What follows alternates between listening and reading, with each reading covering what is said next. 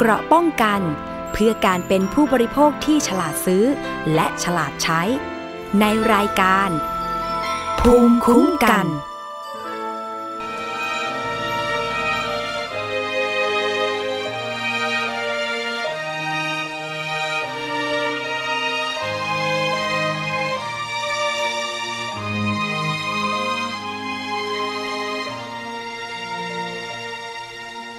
คนไทยที่แท้ รู้ดีในหัวใจ เรื่องราวอันมากมาย ที่ทรง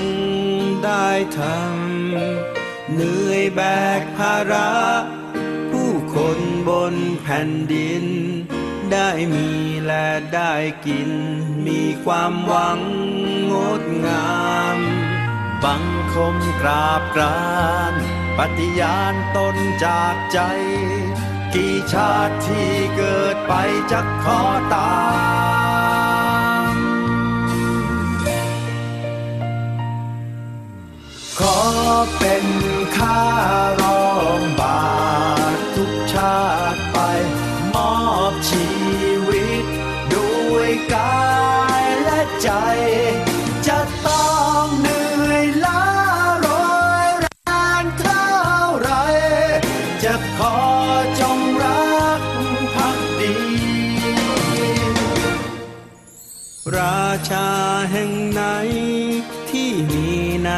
นิทาน ที่เด็กเด็กเคยอ่านอยู่สุขสันต์สวยงาม ราชาแห่งนี้ ท่านทรงงานและงาน หลายสิบปีผลผ่าน ยังทรงสร้างธรรมบังคมกราบกรานปฏิญาณตนจากใจ กี่ชาติที่เกิดไปจะขอตามขอเป็นข้ารองบาททุกชาติ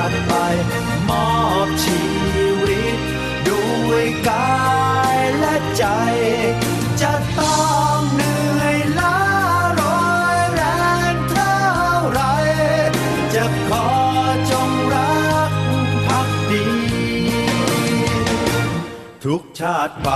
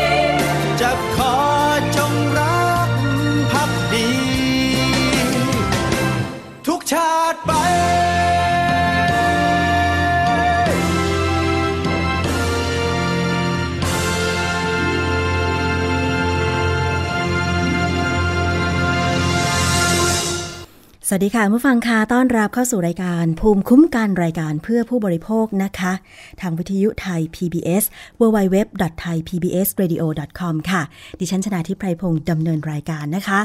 วันนี้ก็เป็นอีกหนึ่งวันค่ะที่นำบทเพลงที่ศิลปินต่างๆนะคะ ร้องเพื่อเทิดพระเกียรติ พระบาทสมเด็จพระปรมินทรมหาภูมิพล อดุลยเดชในหลวงรัชกาลที่ 9 นะคะ ตอนนี้ปวงชนชาวไทยยังอยู่ในห่วงเวลาของการ แสดงความอาลัยนะคะ ต่อการสวรรคตของพระองค์ แล้วก็มีข้อมูลต่างๆ มากมายนะคะที่ตอนนี้ทำให้เราได้รับรู้เกี่ยวกับพระราชกรณียกิจของพระองค์มากยิ่งขึ้นนะคะสำหรับหลาย ๆ ท่านที่ได้มีช่วงเวลาของชีวิตในขณะที่พระองค์ ยังปฏิบัติพระราชกรณียกิจอยู่ จะเห็นได้ว่าหลาย ๆ โครงการนั้นเนี่ยนะคะ พระองค์ทรงแก้ปัญหาให้ประชาชนมีคุณภาพชีวิต ที่ดีขึ้นอย่างมาก ๆ เลยทีเดียว ไม่ว่าจะเป็นการสร้างอาชีพ ไม่เฉพาะอาชีพด้านการเกษตรเท่านั้นนะคะ หลาย ๆ คนยังมีอาชีพอื่น ๆ ที่สามารถเลี้ยงตัวเองได้ ซึ่งพระองค์เป็นพระมหากษัตริย์ที่ มีพระมหากรุณาธิคุณต่อปวงชนชาวไทย อย่างล้นเหลือเลยค่ะทำให้ปวงชนชาวไทยนั้นสำนึกในพระมหากรุณาธิคุณ แล้วก็โศกเศร้าต่อการสวรรคตของพระองค์นะคะ คิดว่าหลังจากนี้ค่ะ คงจะต้องออมาปรับ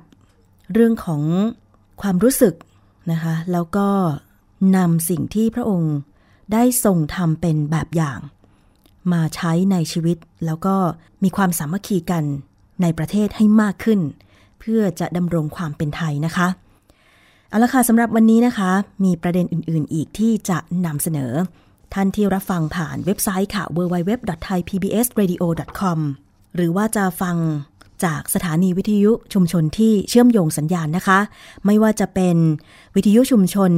คนหนองย่าไซจังหวัดสุพรรณบุรี FM 107.5เมกะเฮิรตซ์วิทยุชุมชนปฐมสาคร FM 106.25เมกะเฮิรตซ์วิทยุชุมชนคนเมืองลี้จังหวัดลำพูน FM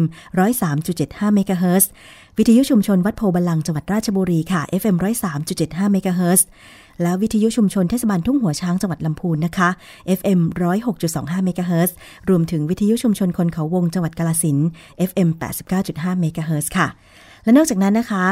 สามารถฟังรายการย้อนหลังใครที่ใช้มือถือนะคะในระบบ iOS พังฟังผ่านแอปพลิเคชัน Podcast นะคะ อันนี้ก็จะมีรายการต่างๆ พอเข้าแอปพลิเคชัน Podcast ไปแล้วก็ไปค้นหานะคะ วิทยุไทย PBS เท่านี้เองก็จะปรากฏเมนูต่างๆนะชื่อรายการต่างๆ ของวิทยุไทย PBS ขึ้นมาก็เลือกคลิกรับฟังได้เลยนะคะ เอาละค่ะ ช่วงนี้มีเรื่องการแก้ไขปัญหาจุดจอดรถตู้สาธารณะค่ะ ที่วิ่งระหว่างกรุงเทพถึงต่างจังหวัดในระยะทางไม่เกิน 300 กิโลเมตรนะคะ ที่ผ่านมาก็มีการจัดจุดจอดรถตู้นะคะ จากอนุสาวรีย์ชัยสมรภูมิ ไปสู่สถานีขนส่งบขสสามแห่งก็คือทั้งที่หมอชิด ที่ขนส่งสายใต้ใหม่ แล้วก็ที่เอกมัยนะคะ ปรากฏว่าก็มีเสียงสะท้อนของผู้ใช้บริการหลาย ๆ คน ว่าไม่สะดวกต่อการเดินทาง ไปต่อรถตู้ที่สถานีขนส่ง เพราะจากเดิมเนี่ยนะคะ พอวิ่งมาจากต่างจังหวัดก็จะไปจอดที่บริเวณอนุสาวรีย์ชัยสมรภูมิ ซึ่งถือว่าเป็นใจกลางกรุงเทพเลยก็ว่าได้ การที่จะต่อรถอื่นๆ บริการขนส่งสาธารณะอื่น ๆ ไปทั่วกรุงเทพมันก็ง่าย เพราะว่าบริเวณนุสาวรีย์ชัยสมรภูมิก็มีรถเมย์ผ่านหลายสายนะคะ แล้วก็มีรถไฟฟ้า BTS ผ่านด้วยทำให้ง่ายแล้วก็สะดวก แต่พอคณะจัดระเบียบรถตู้โดยสารสาธารณะได้ย้ายจุดจอดรถตู้ ให้ไปจอดที่สถานีขนส่งทั้งหมอชิด เอกมัย แล้วก็สายใต้ใหม่ทำให้ประชาชนที่จะไปขึ้นรถตู้เนี่ยยากลำบาก ต่อการเดินทาง ถึงแม้ว่าในช่วงแรกนี้ ทางคณะทำงานจะมีบริการรถเมขอสอมก รับจากอนุสาวรีย์ชัยสมรภูมิไปส่งยังจุดจอดรถตู้ทั้ง 3 แห่งก็ตามนะคะ ในเรื่องนี้ค่ะพลตำรวจเอกอำนาจอันอาจงาม รักษาการกรรมการผู้จัดการใหญ่บริษัทขนส่งจำกัด ก็ได้กล่าวถึงภาพรวมของการย้ายจุดจอดรถตู้ ในช่วงที่ผ่านมาตั้งแต่ 25 ตุลาคมนะคะ ว่าเป็นอย่างไร ไปฟังเสียงของพลตำรวจเอกอำนาจค่ะ ที่เอกมัยแล้วก็ที่สายใต้ปิ่นเกล้าวนะครับเดินรถได้เรียบร้อยนะครับสำหรับปัญหาในเรื่องของการดำเนินการนะครับ ก็อาจจะมีความไม่สะดวกในเบื้องต้นนะครับ จากความคุ้นเคยที่จะเดินทางจากอนุสาวรีย์ชัยนะครับ มายังทั้ง 3 สถานี ซึ่งก็ได้มีการแก้ไขในเบื้องต้น โดยการมีการจัดนะครับให้มี รถของขอสมกเนี่ยช่วยเหลือในการดำเนินการนะครับ จนถึงขณะนี้เนี่ยก็ปัญหาในการเดินทางก็หมดไปนะครับหมดไปก็คือเสียงเรียกร้องนะครับ หรือว่าการแจ้งปัญหาความเดือดร้อนในการเดินทางเชื่อมต่อเนี่ยก็ตอนนี้ก็บรรเทาเบาบางลงจนแทบไม่มีแล้วนะครับสำหรับการการเดินรถที่3สถานีก็ก็อยากจะนำเรียนว่านั้งจุดเอกมัยนะครับ สายใต้ปิ่นเกล้าเนี่ยก็ปัญหาก็คงไม่มีเท่าไหร่นะครับ เนื่องจากว่าความคับข้างเนี่ยมีอยู่น้อย แต่ก็จะมีปัญหาที่จตุจักรนะครับ เนื่องจากว่ามีทั้งรถโดยสารขนาดใหญ่นะครับ มีทั้งรถตู้ที่ใช้อยู่เดิม แล้วก็พื้นที่ที่เราต้องลดการใช้พื้นที่ลงนะครับ จากการที่จะต้องคืนพื้นที่ให้กับการรถไฟเนี่ยก็ค่อนข้างที่จะยังคงมีปัญหาในเรื่องความสะดวกของผู้โดยสารอยู่นะครับ ในห่วงเวลาที่ผ่านมานะครับ ทางคณะกรรมการเนี่ยก็ได้พิจารณาว่าจะแก้ไขให้ความไม่สะดวกให้กับพี่น้องประชาชนได้ยังไงนะครับ ก็เลยได้มีแนวคิดนะครับว่าจากพื้นที่สำรองรถเนี่ยนะครับซึ่งเป็นเป็นพื้นที่โล่งพื้นที่ว่างเปล่า แล้วก็นำรถเข้าไปจอดเฉยๆเนี่ยถ้าเราสามารถพัฒนาพื้นที่ตรงนั้นเนี่ยให้เป็นเป็นสถานีนะครับเดินรถโดยสารขนาดเล็กได้เนี่ย ก็จะเกิดประโยชน์ในการใช้พื้นที่นะครับ และที่สำคัญที่สุดก็จะแก้ไขปัญหาให้กับพี่น้องประชาชน แล้วก็ผู้ประกอบการได้นะครับว่าเขาจะมีความสะดวกเพิ่มมากขึ้นนะครับ แล้วก็การจราจรในสถานี และพื้นที่ด้านหน้าสถานีเนี่ยจะลดความแออัดลงนะครับ ทางบกสก็ได้รับนโยบายนะครับ แล้วก็นำมาใช้ในการวางแผนนะครับ ในส่วนทางฝ่ายความมั่นคง ทางคอสชเนี่ยครับก็ได้ดู ในเรื่องของการจัดระเบียบพื้นที่ใต้ทางด่วนนะครับ ซึ่งมีอยู่ประมาณ 30 ไร่เนี่ยให้คนที่ไม่มีสิทธิ์ใช้นะครับ หรือบุกลุกอยู่หรือการใช้ที่ไม่เป็นระเบียบเรียบร้อยเนี่ยได้มีการแก้ไขปัญหานะครับ ขับเคลื่อนออกไปนะครับ แล้วก็ได้มีการวางแผนที่จะใช้พื้นที่นะครับ ก็ในขณะนี้บสก็รับภารกิจมานะครับ ก็ได้มีการจัดวางกรอบแนวคิด ในการจัดตั้งสถานีเดินรถโดยสารขนาดเล็กที่ฝั่งตรงข้ามนะครับโดยในระยะแรกนะครับก็จะเป็นตัวสถานีรถตู้นะครับ แล้วก็บริเวณที่จัดจอดรถนะครับ แล้วก็ใช้พื้นที่ส่วนที่เหลือเนี่ยสำหรับการสำรองวินของรถรถตู้นะครับ แล้วก็รถขนาดใหญ่ ซึ่งมีการใช้โดยไม่เป็นระบบนะครับ ก็จัดจัดระบบการใช้นะครับ สาระสำคัญก็คือให้พี่น้องประชาชนเนี่ยเมื่อเข้ามาแล้วเนี่ย สามารถเข้าสู่สถานีนะครับ แล้วก็ซื้อตั๋วโดยสารมีที่พักคอยนะครับเป็นเป็นเป็นลักษณะอาคารเบานะครับ เนื่องจากอยู่ใต้ทางด่วนติดแอร์มีสิ่งอำนวยความสะดวกนะครับ ห้องน้ำห้องท่าต่างๆนะครับ แล้วก็สามารถรองรับการเดินรถที่มีอยู่นะครับของจตุจักรและอาจจะเพิ่มเติมมาในจุดที่มีความเหมาะสมนะครับ อันนี้คือตัวโครงสร้างทางกายภาพ แต่ในเรื่องของการจัดการเดินรถนะครับ ทางกรมการขนส่งเนี่ยก็อยู่ระหว่างการจัดระเบียบนะครับซึ่งแต่เดิมเนี่ยเราอาจจะเดินเป็นเกาะเป็นอะไรต่างๆ ตรงนี้เนี่ยในอนาคตนะครับก็จะข้ามไปอยู่ในฝั่งตรงข้าม แล้วก็เดินรถอย่างเป็นระบบเป็นเส้นทางนะครับ มีการกำหนดระยะเวลาว่า แต่ละเส้นทางจะมีเวลาออกออย่างไรบ้าง เช่นถ้าสายสั้นอาจจะเป็นหลายหลายช่องนะครับทุก 15 นาที ต่อไปบางช่วงที่ยาวไปอาจจะเป็น 30 นาทีเป็น 1 ชั่วโมง หรือ 2 ชั่วโมงตรงนี้เนี่ยก็อยู่ระหว่างการจัดควบคู่กันไป เพื่อที่จะรองรับกับกายภาพที่จะเกิดขึ้นนะครับขณะเดียวกันก็จะพิจารณาในเรื่องของการจราจรครับว่าพื้นที่ตรงข้ามเนี่ยเมื่อมีการไปเดินรถตู้แล้วเนี่ยทางฝ่ายความมั่นคงก็แนะนำบกสว่าจะต้องให้มีพื้นที่สำหรับรถแท็กซี่นะครับเพื่อให้เป็นระเบียบเรียบร้อย มีพื้นที่ที่จะรองรับรถขอสมกนะครับที่จะจอดรับส่งผู้โดยสาร แล้วเราก็มีแนวคิดว่าในจุดที่ตัดเส้นทางนะครับ ก็จะมีการเชื่อมต่อสะพานลอยนะครับ ให้พี่น้องประชาชนเนี่ยสามารถที่จะข้ามไปใช้สถานีรถรถตู้ได้โดยสะดวกนะครับนนี้ก็เป็นภาพใหญ่ๆนะครับที่คุยกันในวันนี้ ในการดำเนินการนะครับ ก็จะมีการขอใช้พื้นที่ปีการสัญญาขอใช้พื้นที่กับ ทางการรถไฟ และทางการทางพิเศษนะครับให้ให้ถูกต้องนะครับมีการจัดตั้งงบประมาณเพื่อดำเนินการตรงนี้ซึ่งตัวผมเนี่ยได้ขออนุมัติจากบอร์ดบอร์ดก็ได้อนุมัติเรียบร้อยนะครับ ก็จะขอไปยังกระทรวงคมนาคมนะครับขออนุมัติใช้ไปยังกระทรวงคมนาคม แล้วก็ทางสภาเศรษฐกิจและสังคมนะครับขณะเดียวกันก็จะมีการดำเนินการควบคู่กันไป โดยนโยบายที่เราได้รับมาจากทางคอสช และรัฐบาลนะครับ เราก็จะพยายามดำเนินการให้เสร็จสิ้นภายในเดือนเมษายนนะครับ แล้วก็จะเริ่มดำเนินการหลังจากที่มีการหยุดยาวในช่วงเดือนเมษานะครับ ก็คงจะเป็นของขวัญปีใหม่ไทยให้กับพี่น้องประชาชนครับว่าหนึ่งพฤษภาเนี่ยเราจะพยายามเดินเดินรถตรงนี้ให้ได้นะครับ สำหรับในในภูมิทัศน์นะครับ ก็ก็ได้รับปากกับทางฝ่ายความมั่นคงนะครับ ว่าการพัฒนาพื้นที่หรือการใช้พื้นที่เนี่ยก็จะไม่ให้เป็นภาระหรือทำให้เกิดความไม่เป็นระเบียบเรียบร้อยนะครับ ภูมิทัศน์สองข้างทางเนี่ยก็จะทำให้สอดรับกับทางสวนเศรษฐกิจนะครับ แล้วก็สอดรับกับทางการรถไฟในพื้นที่ด้านหน้าเนี่ยนะครับ ส่วนตอนในก็จะพยายามเชื่อมต่อนะครับ ไม่ให้เกิดปัญหาการจราจรก็เป็นภาพรวมที่อยากจะนำเรียนครับ ค่ะ นั่นคือภาพรวมของการย้ายจุดจอดรถตู้จากอนุสาวรีย์ชัยสมรภูมิ ไปยังสถานีขนส่งทั้ง 3 แห่งนะคะ ซึ่งพลตำรวจเอกอำนาจอันอาจงามรักษาการกรรมการผู้จัดการใหญ่บริษัทขนส่งจำกัดนะคะได้กล่าวถึงภาพรวมไว้ว่าจะแก้ปัญหานะคะว่ามีประชาชนที่เดินทางไปต่อรถตู้ที่สถานีขนส่ง โดยเฉพาะหมอชิดเนี่ยไม่สะดวกแล้วก็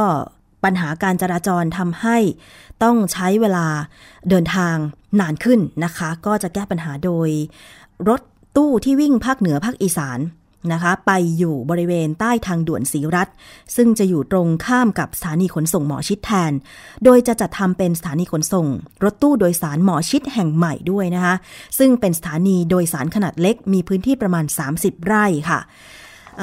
จะตั้งเป้านะคะให้เปิดบริการวันที่ 1 พฤษภาคมปีหน้า ใช้งบประมาณในการก่อสร้าง 145 ล้านบาท แล้วก็รองรับผู้โดยสารได้สูงสุด วันละ 30,000 คน พร้อมยืนยันการดำเนินการครั้งนี้เนี่ยจะช่วยลดปัญหาพื้นที่จุดพักคอยผู้โดยสารได้นะคะ แล้วก็ในช่วงแรกก็ได้สั่งการให้รถโดยสารขนาดใหญ่ ต้องออกจากพื้นที่ไม่เกิน 30 พฤศจิกายนนี้นะคะ ส่วนร้านค้า ในบริเวณ ซึ่งจริงแล้วเนี่ยก็คือให้ออกพื้นที่ไปตั้งแต่วันที่ 30 พฤศจิกายนแล้วล่ะนะคะ ส่วนร้านค้าในบริเวณที่จะไปสร้างขนส่งเพื่อรถตู้บริเวณใต้ทางด่วนสีรัฐเนี่ยก็มีจำนวน 23 ร้านก็จะให้ออกใน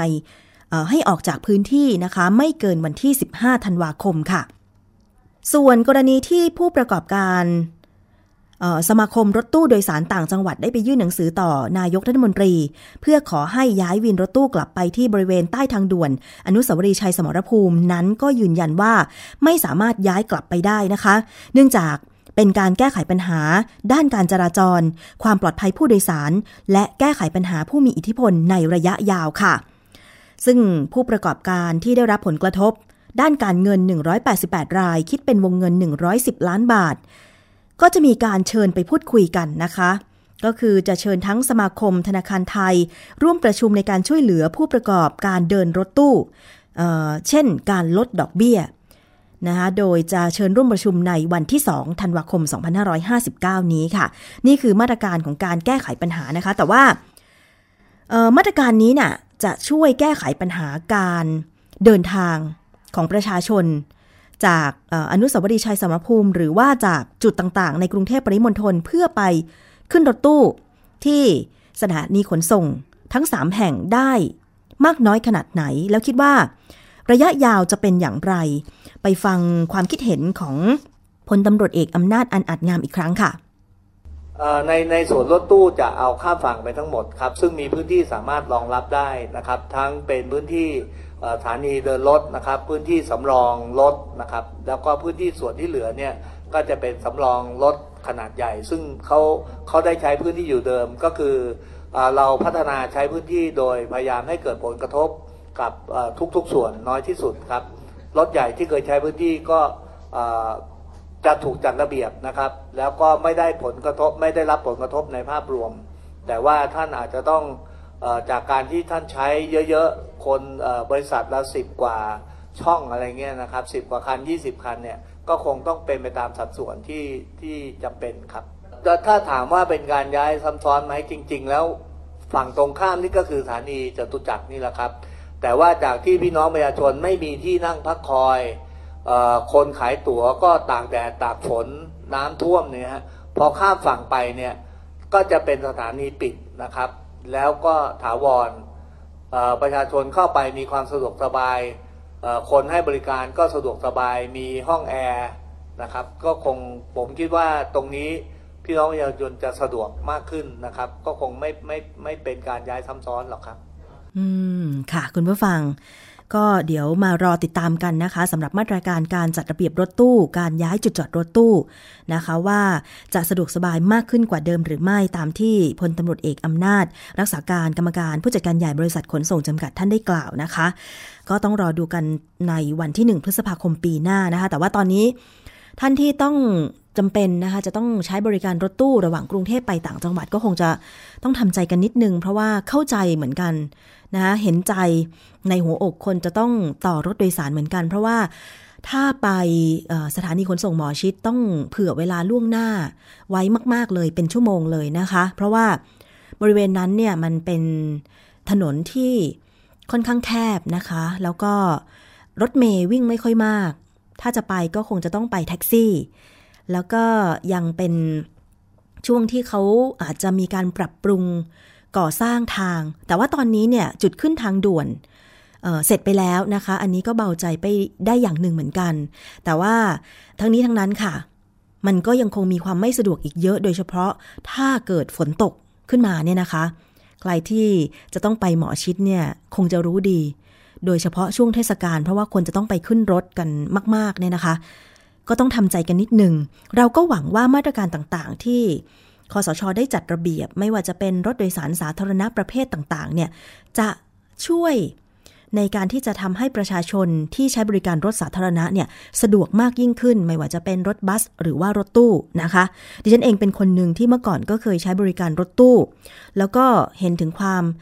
ลำบากเห็นถึงความจำเป็นของคนใช้รถตู้ด้วยกันเหมือนกันนะคะเคยไปขึ้นทั้งที่อนุสาวรีย์ชัยสมรภูมิ แล้วก็ไปขึ้นจุดอื่น ๆด้วย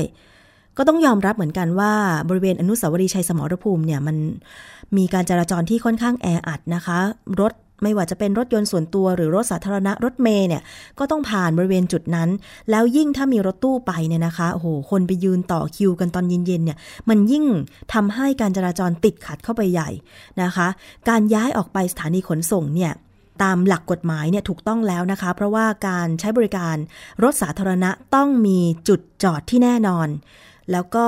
ไม่รับรายทางเพื่อความปลอดภัยของผู้โดยสารนะคะ คุณผู้ฟัง เพราะว่าถ้าออกจากสถานีขนส่ง เขาจะมีคิวการออก มีการจดบันทึกนะคะ ไม่ว่าจะเป็นหมายเลขรถนะคะ คือพอเกิดเหตุอะไรขึ้นเนี่ยสามารถไปค้นหาข้อมูลได้เลยว่ารถคันนี้วิ่งมาจากไหน ใครเป็นคนขับของบริษัทอะไรนะคะแล้วก็ทำให้เจ้าหน้าที่ขนส่งเนี่ยสามารถควบคุมได้โดยง่าย ไม่เกิดปัญหาเรื่องของออย่างเช่น อิทธิพลเถื่อนอะไรอย่างเงี้ยนะคะ เจ้าหน้าที่ตำรวจก็สามารถที่จะดูแลควบคุมได้ทำให้ผู้ใช้บริการผู้โดยสารเนี่ยปลอดภัยมากยิ่งขึ้น แต่ทีนี้เนี่ย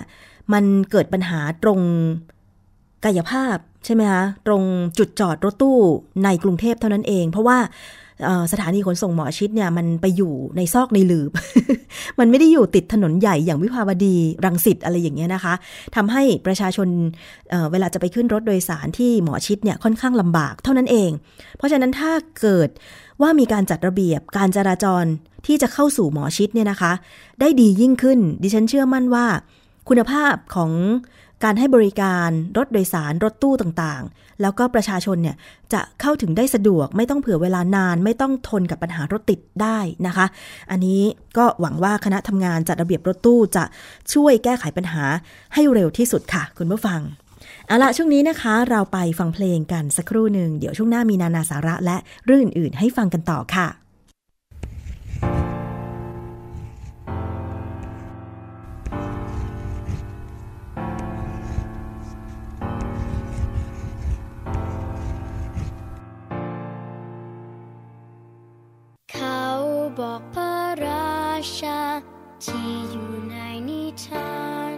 จะใส่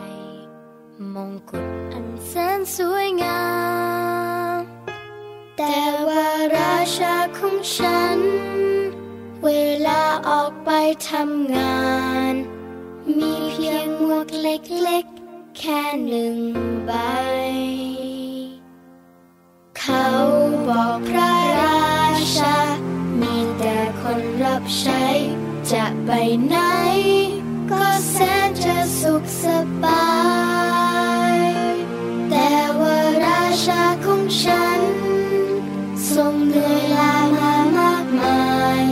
ลำบากเพื่อเราคนไทย ทุกทุกคน เขาบอกพระราชา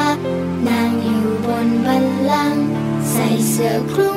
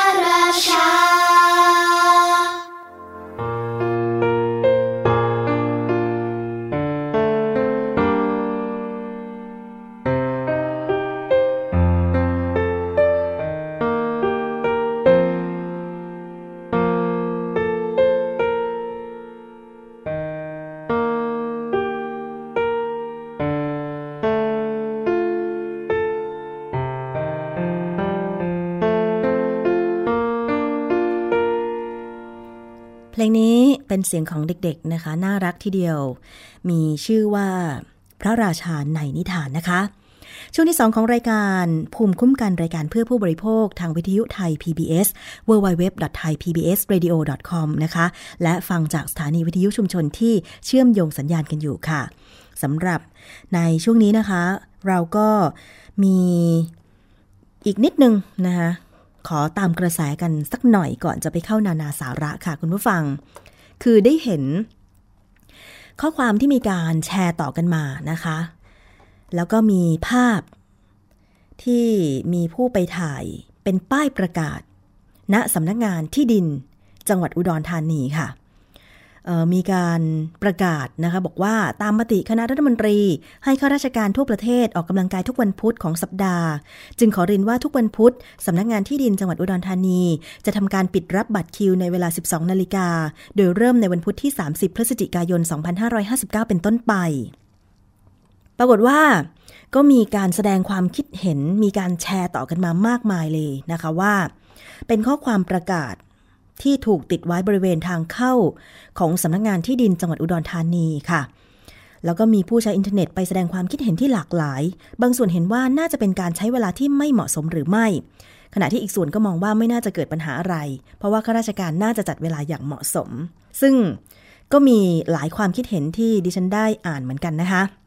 คือเมื่อวานนี้เนี่ยนะคะ 30 พฤศจิกายนเนี่ย ดิฉันได้เห็นภาพข่าวของท่านนายกรัฐมนตรี แต่งชุดออกกำลังกาย แล้วก็นำข้าราชการบริเวณทำเนียบรัฐบาลเนี่ยนะคะ ออกกำลังกายรอบๆทำเนียบ แต่ว่าณขณะนั้นที่ผู้สื่อข่าวรายงานก็คือ นายกรัฐมนตรีลงมาประมาณบ่ายสามโมงนะคะเป็นกิจกรรมนำร่องอะค่ะ อาจจะท่านนายกเองอาจจะไม่ได้ออกกำลังกายทุกวัน แต่เป็นกิจกรรมนำร่องว่าขอให้ประชาชนแล้วก็ข้าราชการเนี่ยได้ออกกำลังกายบ้างเพื่อสุขภาพที่ดีนะคะตามเนื้อข่าวว่าอย่างนั้นแหละ แต่ว่าเวลาที่ป้ายประกาศของสำนักงงานที่ดินอุดรธานีปิดประกาศไว้ก็คือ จะปิดรับบัตรคิวตั้งแต่เที่ยงวัน ซึ่งมันก็ก่อนบ่ายสามโมงตั้งหลายชั่วโมง ใช่ไหมคะ คือมันก็มีคำถามว่า เอ๊ะ แล้วอย่างนี้ประชาชนที่จะไปใช้บริการที่สำนักงงานที่ดินอุดรธานีเนี่ย หลังเที่ยงไปก็คือใช้บริการไม่ได้หรืออย่างไร แล้วทำไมถึงต้องใช้เวลาเตรียมตัว ในการออกกำลังกายนานขนาดนั้น ซึ่งถ้าปิดรับบัตรคิวตั้งแต่เที่ยงวันเนี่ยหมายความว่าทำงานครึ่งวันเช้าเท่านั้นเองนะนะคะคุณผู้ฟังเพราะว่าคงไม่มีการให้บัตรคิวกัน แล้วก็ไปรอใช้บริการรอบบ่าย ถูกไหมคะ เพราะฉะนั้นเนี่ยอยากจะทราบคำตอบเหมือนกัน คิดว่าเดี๋ยวเย็นๆนี้คงจะมีคำตอบออกมานะคะว่า ทางสำนักงงานที่ดินจังหวัดอุดรธานี จะมีคำตอบว่าอย่างไรทำไมถึงปิดรับบัตรคิว หลังเที่ยงวันพุธอะไรอย่างเงี้ยนะคะ คิดว่าต้องตีความกันใหม่แล้วล่ะสำหรับคำสั่งอะไรต่างๆ เนาะจริง ๆ มันก็ใช้ภาษาไทยนะ เพราะว่าดิฉันฟังท่านนายกพูดเมื่อวานอยู่เหมือนกันว่า ใครว่างก็ไปออกกำลังกาย ใครมีงานใครไม่ว่างก็ไม่ต้องไปออก ก็ให้ทำงานไปนะคะ เพราะข้าราชการก็กินเงินเดือนเป็นภาษีของประชาชน เพราะฉะนั้นถ้าไม่บริการประชาชนแล้ว แล้วจะยังไงอะไรอย่างเงี้ยนะคะ เอาละค่ะ มาฟังนานาสาระกันดีกว่าเนาะนานาสาระจากคุณยศพรพยุงสุวรรณค่ะ ใครที่อยากมีอายุยืนยาว มาฟังเคล็ดลับตรงนี้นะคะว่าผู้บริโภคอย่างเราๆเนี่ยจะต้องเลือกสรรอย่างไรค่ะนานาสาระ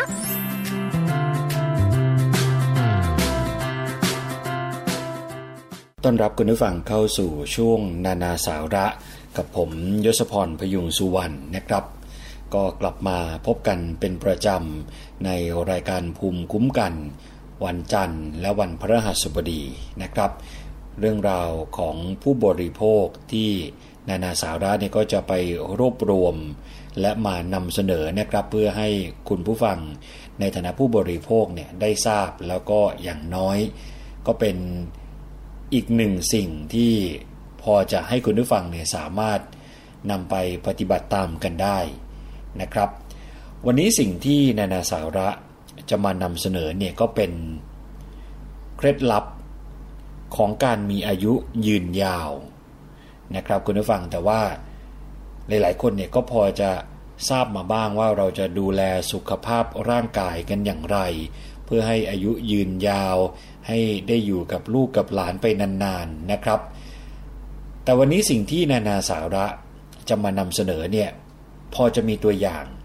ให้ได้เห็นนะครับว่า ในหลาย ๆ ชุมชน หลาย ๆ หมู่บ้าน ในโลกนี้เนี่ยนะครับ มีคนอายุยืน เขาก็พยายามหาคำตอบว่าเออทำไมคนนั้น คนนี้ถึงอายุยืน ลองมาดูสิ่งที่วันนี้ นานาสาระจะมานำเสนอกัน เขาบอกว่าหมู่บ้าน ที่มีอายุเฉลี่ยประชากรมากที่สุดหลาย ๆ แห่งของโลกเนี่ยมักจะถูกตั้งคำถามนะครับว่า ผู้สูงอายุในหมู่บ้านที่ว่านั้นเนี่ยเขาดูแลสุขภาพกันอย่างไร ก็มีคำตอบที่ไม่ยากจนเกินไปนะครับ ที่ทุกคนเนี่ยจะสามารถทำได้ ก็คือว่า ให้คุณผู้ฟังปฏิบัติตามหลัก 5 ประการ เท่าที่เขาไป สำรวจกันมาเท่าที่เขาลองประเมินจากหมู่บ้านที่มีประชากร อายุเฉลี่ยเนี่ยมากที่สุดนะครับหลาย ๆ แห่งของโลก 5 ประการที่ว่า ประการแรกก็คือ บริโภคธัญพืชที่มีเส้นใยสูงให้มากนะครับนี่คือประการแรก ประการต่อมาก็คือไม่รับประทานให้อิ่มจนเกินไป เน้น รสชาติของอาหารให้จืดนะครับ หมั่นรับประทานผักผลไม้ ดื่มนมเปรี้ยว แล้วก็ใช้ชีวิตเนี่ยให้มีความสุขนะครับ คือปฏิบัติได้ประมาณนี้ 5 ประการนี้ ก็พอจะการันตีได้นะครับว่าชีวิตก็มีความสุข มีอายุยืนยาวนาน ถ้าจะสรุปอย่างย่อๆก็คือว่า เส้นใยอาหารมาก แคลอรี่ต่ำ ไขมันสัตว์น้อย โปรตีนจากเนื้อสัตว์น้อย นี่ถือเป็นพื้นฐานเลยนะครับของการมีสุขภาพที่ดี ดังนั้นถ้าคุณผู้ฟังตั้งหลักจะทานอาหารมื้อต่อไปเนี่ยปฏิบัติได้ตามวิธีสามน้อยหนึ่งมาก ก็จะมีชีวิตที่ยืนยาวนานนะครับคุณผู้ฟังน้อยก็คือสามน้อยก็คือแคลอรี่น้อยแคลอรี่ต่ำ มันสัตว์น้อย แล้วก็โปรตีนจากเนื้อสัตว์น้อยหนึ่งมากก็คือเส้นใยอาหารเนี่ยมาก มีหลายแห่งครับในโลกนี้ที่มีชื่อเสียงเนื่องจากมีผู้สูงอายุเนี่ยรวมตัวกันอยู่ที่นั่นเนี่ยมากพอสมควรนะครับ เช่นในปากีสถาน ในประเทศเอกวาดอร์ ประเทศจอร์เจีย ประเทศจีน จากการสำรวจเนี่ยนะครับเขาจะพบว่าคนที่มีอายุยืนอย่างในปากีสถานเนี่ยอัตราเฉลี่ยต่อคนต่อวัน เขารับพลังงานจากอาหารเนี่ยประมาณ 1,600 แคลอรี่เท่านั้นครับ โดยทานแป้งสาลีชนิดไม่ขัดสี กับผลิตภัณฑ์นม แล้วก็ตามด้วยผลไม้ ผักสีเขียว และมันชนิดต่าง เป็นเกล็ดน่ารู้เพิ่มเติมไปนิดหนึ่งแล้วกันก็คือว่าลักษณะพิเศษของอาหาร ผู้สูงอายุในเขตหมู่บ้านที่เขามีอายุยืนยืนเนี่ยส่วนใหญ่อาหารธัญพืชที่ทานกันเนี่ยนะครับมักจะไม่ผ่านการแปรรูป และเขาก็ทานแค่พออิ่มเท่านั้น รวมไปถึงรสชาติอาหารนี่ก็ใช้รสจืด ใส่น้ำมันน้อยนะครับ ทานผักและผลไม้มากๆ แล้วก็ทานนมเปรี้ยว นี่คือที่เขาพอจะ สรุปมาได้นะครับ ส่วนพฤติกรรมการบริโภคของคนที่มีอายุยืนทั่วโลกเนี่ยมีลักษณะใกล้เคียงกัน อย่างคนที่มีอายุยืนในเมืองเวลคาวังปาประเทศเอกวาดอร์ต้องการพลังงานจากอาหารคนละ 1,200 แคลอรี่ต่อวันเท่านั้นนะครับ อาหารหลักของเขาเนี่ยก็มีข้าวโพด มันฝรั่ง นมวัว นมแพะ เนยแข็ง มะเขือเทศ ผลไม้ และแป้งสีไม่ขัดสีนะครับ ส่วนคนที่มีอายุยืนในเขตฮองจานะครับ ต้องการพลังงานจากอาหารคนละ 1,900 แคลอรี่ต่อวัน อาหารหลักๆของเขานี่ก็คือขนมปังโฮลวีตข้าวบาร์เลย์ลูกพรุน นมแพะ เนยเล็กน้อยนะครับ เนื้อสัตว์เล็กน้อย แล้วก็ทานหน่อไม้น้ำต้นหอมผักสลัด และแครอทเนี่ยมาก หมู่บ้านโกเจอร์นะครับคุณผู้ฟังซึ่งอยู่ทางทิศตะวันตกเฉียงใต้ของเทือกเขาคอเคซัส คนที่มีอายุยืนเนี่ยเขาก็บริโภคอาหารที่มีแคลอรี่เท่ากับเกตฮองจานะครับคือ 1,900 แคลอรี่ต่อวัน อาหารหลักของเขาเนี่ยก็คือข้าวฟ่าง แป้งสาลี มันฝรั่ง ขนมปังโฮวีตประเภทผักเนี่ยก็จะเป็นกระเทียมต้นหอมมะเขือเทศนะครับผลไม้ส่วนใหญ่ก็คือแอปเปิลองุ่น ส่วนเนื้อสัตว์เนี่ยก็บริโภคแต่น้อย แต่เขาจะนิยมบริโภคนมเปรี้ยว นมบัวแล้วก็เนยเนี่ยมาก คนที่มีอายุยืนแห่งอับคาเซียในจอร์เจียเนี่ยนะครับ ต้องการพลังงานจากอาหารคนละ 2,000 แคลอรี่ต่อวัน บริโภคผลิตภัณฑ์จากนมบัวนะครับ ผลไม้ ข้าวโพดและแป้งสาลีจำนวนมาก ส่วนคนที่มีอายุ 100 ปีขึ้นไปในมณฑลซินเจียง ก็จะบริโภคเนื้อวัว เนื้อแกะ นม ไข่เนี่ยเป็นหลัก ส่วนประเภทผักเนี่ยก็จะบริโภคมะเขือเทศ พริก และหอมใหญ่เป็นหลัก ส่วนผู้สูงอายุที่หมู่บ้านปาหมาในมณฑลกวางซี ต้องการพลังงานจากอาหารในวันละ 1,500 แคลอรี่ต่อวันนะครับ โดยการทานข้าวโพดเนี่ยเป็นอาหารหลัก นี่ก็คือตัวอย่าง พฤติกรรมนะครับของการบริโภคของคนที่มีอายุยืนทั่วโลก เท่าที่สังเกตดูก็จะมีลักษณะไม่ต่างจากกันเท่าไหร่นะครับ มีลักษณะใกล้เคียงกัน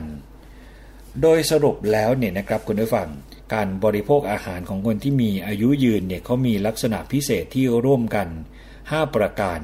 นะครับ เท่าที่พอจะสรุปมาได้หนึ่งก็คือไม่ทานให้อิ่มจนเกินไป โดยเฉลี่ยแล้วเนี่ยคนหนึ่งได้รับพลังงานจากอาหารประมาณ 1,600 แคลอรี่ต่อวัน เท่ากับ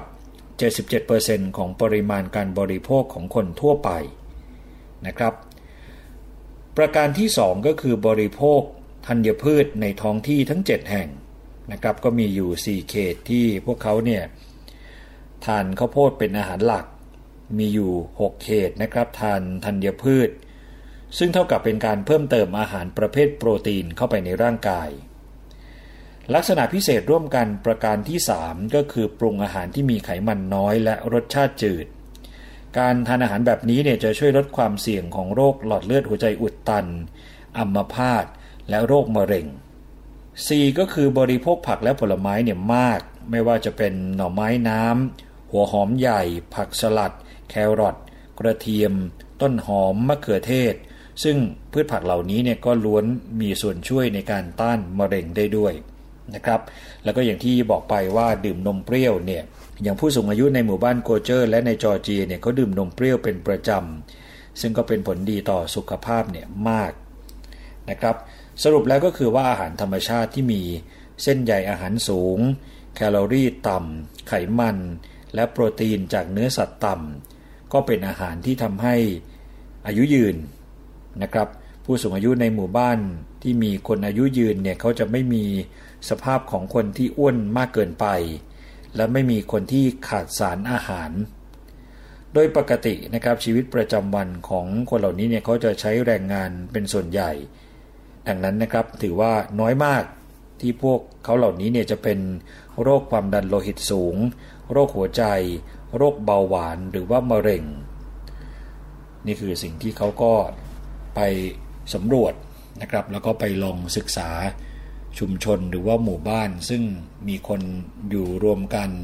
และมีคนที่อายุยืนอยู่ในหมู่บ้านนั้นเนี่ยปริมาณมากพอสมควร คราวนี้ลองมาดูที่ว่าคำถามอีกคำถามหนึ่งที่สำคัญก็คือว่าการที่คนเราไม่สามารถมีชีวิตที่ยืนยาวตามธรรมชาติได้นี่นะครับ นอกจากมีสาเหตุมาจากภัยธรรมชาติ ภัยจากคนด้วยกัน ภัยจากสงคราม แล้วก็จากโรคภัยไข้เจ็บแล้วเนี่ยนะครับเขาบอกว่า มีสาเหตุที่สำคัญอีก 5 ประการด้วยกัน อย่างแรกเลยก็คือการเปลี่ยนแปลงรูปแบบของการหายใจ คือนอกจากคนแล้วเนี่ยสัตว์ทั้งหลายนะครับก็มักจะหายใจโดยอาศัยช่องท้อง ข้อดีของการหายใจแบบนี้ก็คือสามารถกระตุ้นสมรรถภาพของเซลล์ปอด ทำให้ปอดเนี่ยขยายปริมาตรในการรองรับมากขึ้น แต่ว่าคนเราเนี่ยจะมีการหายใจโดยอาศัยช่องท้อง ในขณะที่ยังอยู่ในคันของมารดา หรือในวัยทารกเท่านั้นนะครับพอเริ่มฝึกเดินเนี่ยก็เปลี่ยนเป็นหายใจโดยอาศัยทรงอกแทน ต่อมาก็คือการเปลี่ยนแปลงท่วงท่าในการเคลื่อนไหวนะครับ คนเราเนี่ยมักจะใช้วิธียืนตรง ใช้แรงขาทั้งสองข้างเนี่ยมายืนเคลื่อนไหว แทนการคลานสี่เท้าเหมือนสัตว์ทั่วไป นี่ก็ถือว่าเป็นพัฒนาการวิวัฒนาการของคนนะครับ แต่ว่าถ้ายืนนั้นเนี่ยได้หดพื้นที่การเคลื่อนไหวของโครงกระดูก ไขข้อ กล้ามเนื้อ เส้นเอ็นต่างๆนะครับ ก็เลยส่งผลให้การเคลื่อนไหวร่างกายทั้งระบบ หดแคบลง และยังมีผลทำให้กระดูกสันหลังเนี่ยต้องรับน้ำหนักมากขึ้น ถ้ายืนตรงทำให้สมองขาดเลือดนะครับขาดออกซิเจน เพราะว่าหัวใจเนี่ยทำการเคลื่อนไหวอย่างช้าๆ เพื่อเป็นการลดความแรงบางอย่างทางกายภาพ ซึ่งทำให้สมรรถภาพในการปรับตัวของหัวใจเนี่ยถดถอยลง เช่นเดียวกัน นี่ก็คืออีกเรื่องหนึ่งนะครับที่มีการเปลี่ยนแปลงแล้วก็ อาจจะเป็นอุปสรรคที่ทำให้เราเนี่ยไม่สามารถมีชีวิตที่ยืนยาวตามธรรมชาติได้ ต่อมาก็คือการเปลี่ยนแปลงประสิทธิภาพการย่อยนะครับ เมื่อเปรียบเทียบกับสัตว์แล้วเนี่ยประสิทธิภาพในการย่อยอาหารของคน ถดถอยลงอย่างเห็นได้ชัด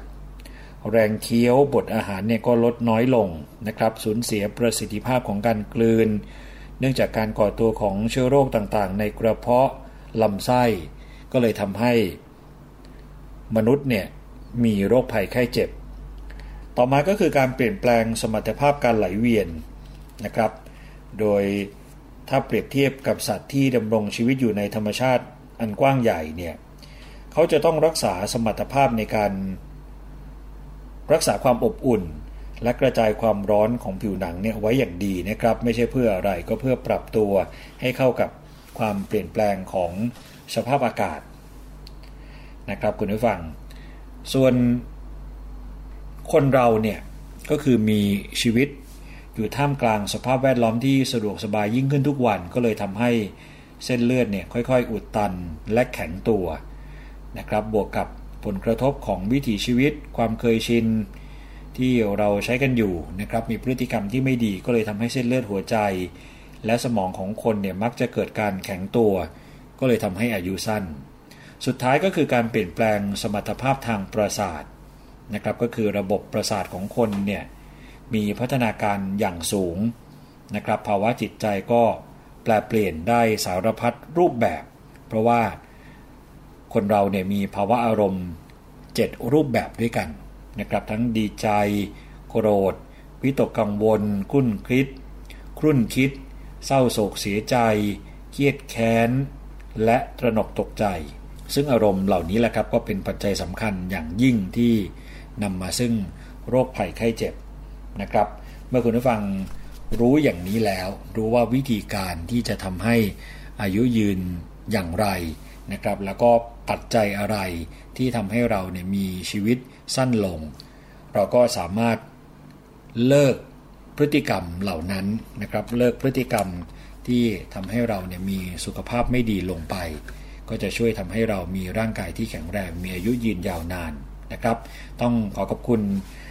ข้อมูลดีๆนะครับจากหนังสือชื่อว่าสุขภาพครับ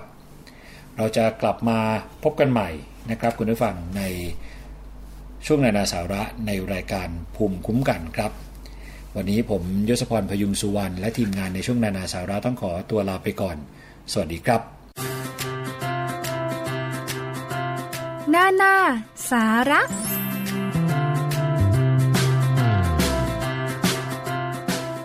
ค่ะ ถ้าอยากจะมีอายุยืนยาวนะคะ ปราศจากโรคภัยไข้เจ็บ หรือว่าถึงแม้จะป่วยก็ป่วยให้น้อยที่สุดนะคะ มีคุณภาพชีวิตที่ดีก็คงจะต้องมีเคล็ดลับในการดูแลรักษาสุขภาพอย่างที่นานาสาระได้นำเสนอกันไปนะคะ อันนี้ถือว่า คือถ้าใครทำได้เนี่ยก็จะดีมากๆเลย แต่ส่วนมากจะแพ้ใจตัวเองใช่ไหมไม่ว่าจะเป็นการทานอาหารการกิน จะให้เรามากินอาหารจืดๆ ก็คงจะไม่ใช่นิสัยคนไทย เพราะว่าคนไทยเนี่ยมักจะชอบอาหารที่มีรสจัดนะคะ ก็คือ เปรี้ยวหวาน เผ็ดเค็ม คือในหนึ่งชามจะต้องมีทั้งสี่รสนี้ถึงจะจัดจ้านถูกปากใช่ไหมคะ แต่ว่ามันก็ไม่ดีกับสุขภาพแหละ โดยเฉพาะอาหารเค็ม เค็มไป หวานไป เผ็ดไปหรือมันไปก็ไม่ดี เพราะฉะนั้นคงจะต้องมาลดลดกันหน่อยค่ะ การทานอาหารรสจัดนะคะ เพราะว่าไม่เช่นนั้นแล้วร่างกายเราจะต้องทำงานหนัก พอทำงานหนักปุ๊บมันก็เสื่อมเร็วใช่ไหมคะไม่เหมือนกับคนที่เขาทานอาหารจืดๆ ดูแลสุขภาพ อันนี้เขาก็จะเสื่อมช้ากว่าเรานะคะ ฝากกันไว้ค่ะ ขอบคุณมากเลยสำหรับการติดตามรับฟังนะคะ มาถึงช่วงท้ายนี้ลากันไปด้วยบทเพลงเลยดีกว่านะคะ อีกสักครู่หนึ่งฟังข่าวจากไทย PBS ค่ะ ดิฉันชนาทิพไพรพงศ์วันนี้สวัสดีค่ะ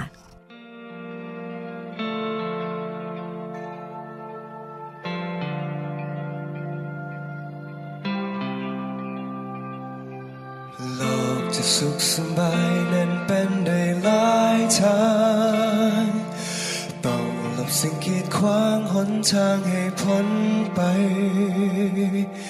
จะสุขความสุขสันต์สำคัญที่ใจ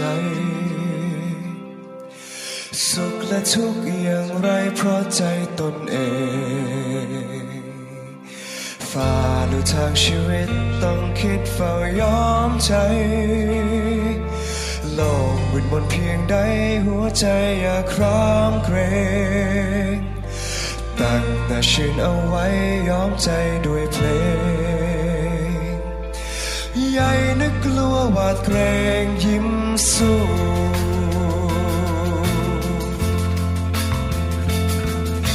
คนเป็นคนจะจนหรือมีร้ายหรือดียังมีหวังอยู่ยามพวงมันมาผ่าน ลบลูยิ้มและไม่ใจสู่หมู่มวลเพศภัยไฟก็ทำความดีให้มีจิตโสภาสร้างแต่ความเมตตาหาความสุขสันไป จะส่งความสุขสันสำคัญที่ใจ เฝ้าแต่ยิ้มสู่ไปแล้วใจชื่นบานเกราะป้องกันเพื่อการเป็นผู้บริโภคที่ฉลาดซื้อ และฉลาดใช้ ในรายการ ภูมิคุ้มกัน